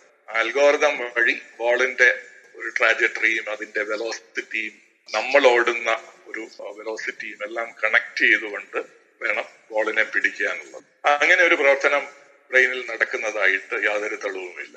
പക്ഷെ കാണാൻ സാധിക്കുന്നത് ഒരു സിമ്പിൾ റൂൾ വെച്ച് അതായത് ഈ കളിക്കാരന് ബോളിന്റെ ഒരു വിഷ്വൽ ട്രാജറ്ററി അത് ആ ബോൾ എങ്ങനെയാണ് ഈ ഗ്രൗണ്ടും സറൗണ്ടിങ് സീനറിയുമായിട്ട് ബന്ധപ്പെട്ടു നിൽക്കും എന്നുള്ളതിനെ മാത്രം നിരീക്ഷിച്ചുകൊണ്ട് വളരെ എളുപ്പത്തിൽ ബോളിന്റെ അടുത്തേക്ക് എത്തുവാനും അതിനെ പിടിക്കാനും സാധിക്കും എന്നുള്ളതാണ് കണ്ടുപിടിച്ചിരിക്കുന്നത് പരീക്ഷണങ്ങളിലൂടെ. യു കെയിലെ ലീഡ്സ് യൂണിവേഴ്സിറ്റിയിലെ ആൻഡ്രൂ വിൽസൺ സബ്രീന ഗുഡ്ലോങ്കോ എന്നുള്ള ശാസ്ത്രജ്ഞന്മാരെല്ലാം ഇതിനെക്കുറിച്ച് വളരെയധികം എഴുതിയിട്ടുണ്ട്. ഞാൻ അതിന്റെ റെഫറൻസുകൾ കൊടുത്തിട്ടുണ്ട്. ഇത്തരത്തിൽ നമ്മൾ ബ്രെയിൻ ഒരു കമ്പ്യൂട്ടറാണ് എന്നുള്ള ഒരു ഭാവാർത്ഥം അതിന് കൊടുക്കുന്നത് ഇന്ന് വലിയ രീതിയിൽ തിരിച്ചടി നേരിടുകയാണ്. എന്നിരുന്നാലും ഒരുപാട് ശാസ്ത്രജ്ഞന്മാർ അതിനെക്കുറിച്ച് അത് ആ ഒരു വിശ്വാസത്തിൽ തന്നെ ഉറച്ചു നിൽക്കുന്ന കുട്സ്വില്ലിന്റെയും നേരത്തെ പറഞ്ഞ ബ്രെയിൻ അപ്ലോഡ് ചെയ്യുന്ന ഒരു കമ്പ്യൂട്ടറിൽ അപ്ലോഡ് ചെയ്യാമെന്നുള്ള വാദത്തെയൊക്കെ ഇന്നും സപ്പോർട്ട് ചെയ്യുന്ന പല ശാസ്ത്രജ്ഞന്മാരുമുണ്ട്. സ്റ്റീഫൻ ഹോക്കിൻസ് റാൻഡൽ കോയിൻ എന്നുള്ളവരെല്ലാം വിശ്വസിച്ചിരുന്നത് നമ്മളെ ബ്രെയിനിനെ ഒരു കമ്പ്യൂട്ടറിലേക്ക് ഡൗൺലോഡ് ചെയ്യാൻ സാധിക്കുമെന്നുള്ളത് ആയിരത്തി തൊള്ളായിരത്തി പതിനാലിൽ ട്രാൻസെൻഡൻസ് എന്നുള്ള ഒരു ചിത്രം വരികയുണ്ടായി. അതിലും പറയുന്നത് ഇങ്ങനെ ഉള്ള ഒരു കഥയാണ്. ബ്രെയിനിനെ ഒരു കമ്പ്യൂട്ടറിൽ ഡൗൺലോഡ് ചെയ്യാൻ സാധിക്കും എന്നുള്ള ഒരു ഒരു കഥ പറയുന്നത്. വാസ്തവത്തിൽ നമുക്ക് ഇന്ന് കാണാൻ കഴിയുന്ന ഒരു വളരെ സിഗ്നിഫിക്കന്റ് ആയിട്ടുള്ള ഒരു കാര്യം എന്ന് പറയുന്നത് യുണീക്ക്നെസ് ആണ്. ഓരോ ബ്രെയിനും യുണീക്ക് എന്നുള്ളതാണ്. അതിനെ ഒരു റൂൾ കൊണ്ടോ ഒരു സിമ്പിൾ ആയിട്ടുള്ള ഒരു ഫോർമുല കൊണ്ടോ നമുക്ക് അതിനെ റെഡ്യൂസ് ചെയ്യാൻ സാധിക്കില്ല എന്നുള്ളതാണ് നമുക്ക് ഇന്ന് ശാസ്ത്രം തെളിയിച്ചു തരുന്നത്. നമ്മുടെ ഓരോരുത്തരുടെ ബ്രെയിനും എക്സ്പീരിയൻസ് കൊണ്ട് ഓരോ പ്രാവശ്യം നമ്മൾ ഓരോ അനുഭവത്തിൽ വരുമ്പോഴും ആ ബ്രെയിൻ മാറുന്നു. ആ എക്സ്പീരിയൻസിൽ ബ്രെയിൻ മാറുന്നു എന്നുള്ളതാണ് നമുക്ക് തെളിയിക്കാൻ സാധിച്ചത്. പിന്നെ ഇതിന്റെ ഏറ്റവും വലിയ ഉദാഹരണം എന്ന് പറയുന്നത് വളരെ പണ്ട് തന്നെ ആയിരത്തി തൊള്ളായിരത്തി മുപ്പത്തിരണ്ടിൽ സർ ഫെഡറിക് ബാർലറ്റ് എന്ന് പറയുന്ന ശാസ്ത്രജ്ഞൻ റിമംബറിംഗ് എന്നുള്ള ഒരു പുസ്തകത്തിൽ എഴുതിയിട്ടുണ്ട്. അദ്ദേഹം പറയുന്ന ഒരു കഥ കേട്ടിട്ട് രണ്ടുപേർ ഒരു കഥ കേൾക്കുകയാണെങ്കിൽ ആ രണ്ടുപേരും ആ കഥ ഉൾക്കൊള്ളുന്നത് രണ്ട് രീതിയിലാണ്. അവരോട് ആ കഥ ആവർത്തിക്കാൻ പറയുമ്പോൾ രണ്ടുപേരും വ്യത്യസ്തമായിട്ടുള്ള രീതിയിലായിരിക്കും കഥ പുനർജീവിപ്പിക്കുന്നത്. ഇതാണ് നമുക്ക് യുണീക്നെസ് പ്രോബ്ലം ആയിട്ട് പറയുന്നത്. നമുക്ക് നമ്മുടെ ബ്രെയിനുകൾ ഓരോ അനുഭവവും ഇതിലൂടെ പോകുമ്പോഴും അല്ലെങ്കിൽ ഒരു ജനറൽ റൂളിനെ അല്ല ഫോളോ ചെയ്യുന്നത്. വളരെ യുണീക്ക് ആയിട്ടുള്ള ഒരു അനുഭവത്തിലൂടെയാണ് കടന്നു അപ്പോൾ ബ്രെയിനിനെ നമുക്കൊരു കമ്പ്യൂട്ടറിൽ സിമുലേറ്റ് ചെയ്യുക എന്നുള്ള ഞാൻ ആദ്യം തുടങ്ങിയപ്പോൾ പറഞ്ഞ കാര്യം വളരെ ദുഷ്കരമായിട്ട് വരുന്നത് ഈ ഒരു കാര്യം കൊണ്ടാണ്. നമ്മുടെ ഇന്നത്തെ ഒരു സ്നാപ്ഷോട്ട് അത് വച്ചായിരിക്കാം നമ്മുടെ മെമ്മറി നമുക്കിപ്പോ ഒരു ഒരു ഒരു അനുഭവം ഉണ്ടാകുമ്പോൾ നമ്മുടെ ഇന്നത്തെ ഒരു ബ്രെയിനിന്റെ അവസ്ഥയ്ക്ക് അനുസരിച്ചാണ് ആ ബ്രെയിനിൽ ഒരു മാറ്റം ഉണ്ടാകുന്നത് അത് ഓരോ വ്യക്തിയിലും വ്യത്യസ്തമായിട്ടുള്ള രീതിയിലാണ് നടക്കുന്നത്. അതുകൊണ്ട് ജീവികൾ ഒരു കമ്പ്യൂട്ടർ അല്ല. ജീവികളുടെ ബ്രെയിൻ യാതൊരു രീതിയിലും കമ്പ്യൂട്ടറായിട്ട് കണക്കാക്കാൻ സാധിക്കില്ല. നമ്മളുടെ ഫിസിക്സിലെ അറിവിൽ നിന്ന് നമുക്ക് മനസ്സിലാക്കാൻ സാധിക്കുന്നത് ബ്രെയിൻ നിർമ്മിച്ചിട്ടുള്ളത് പാർട്ടിക്കിൾസിലാണ് അതായത് പദാർത്ഥങ്ങൾ കൊണ്ടാണ്.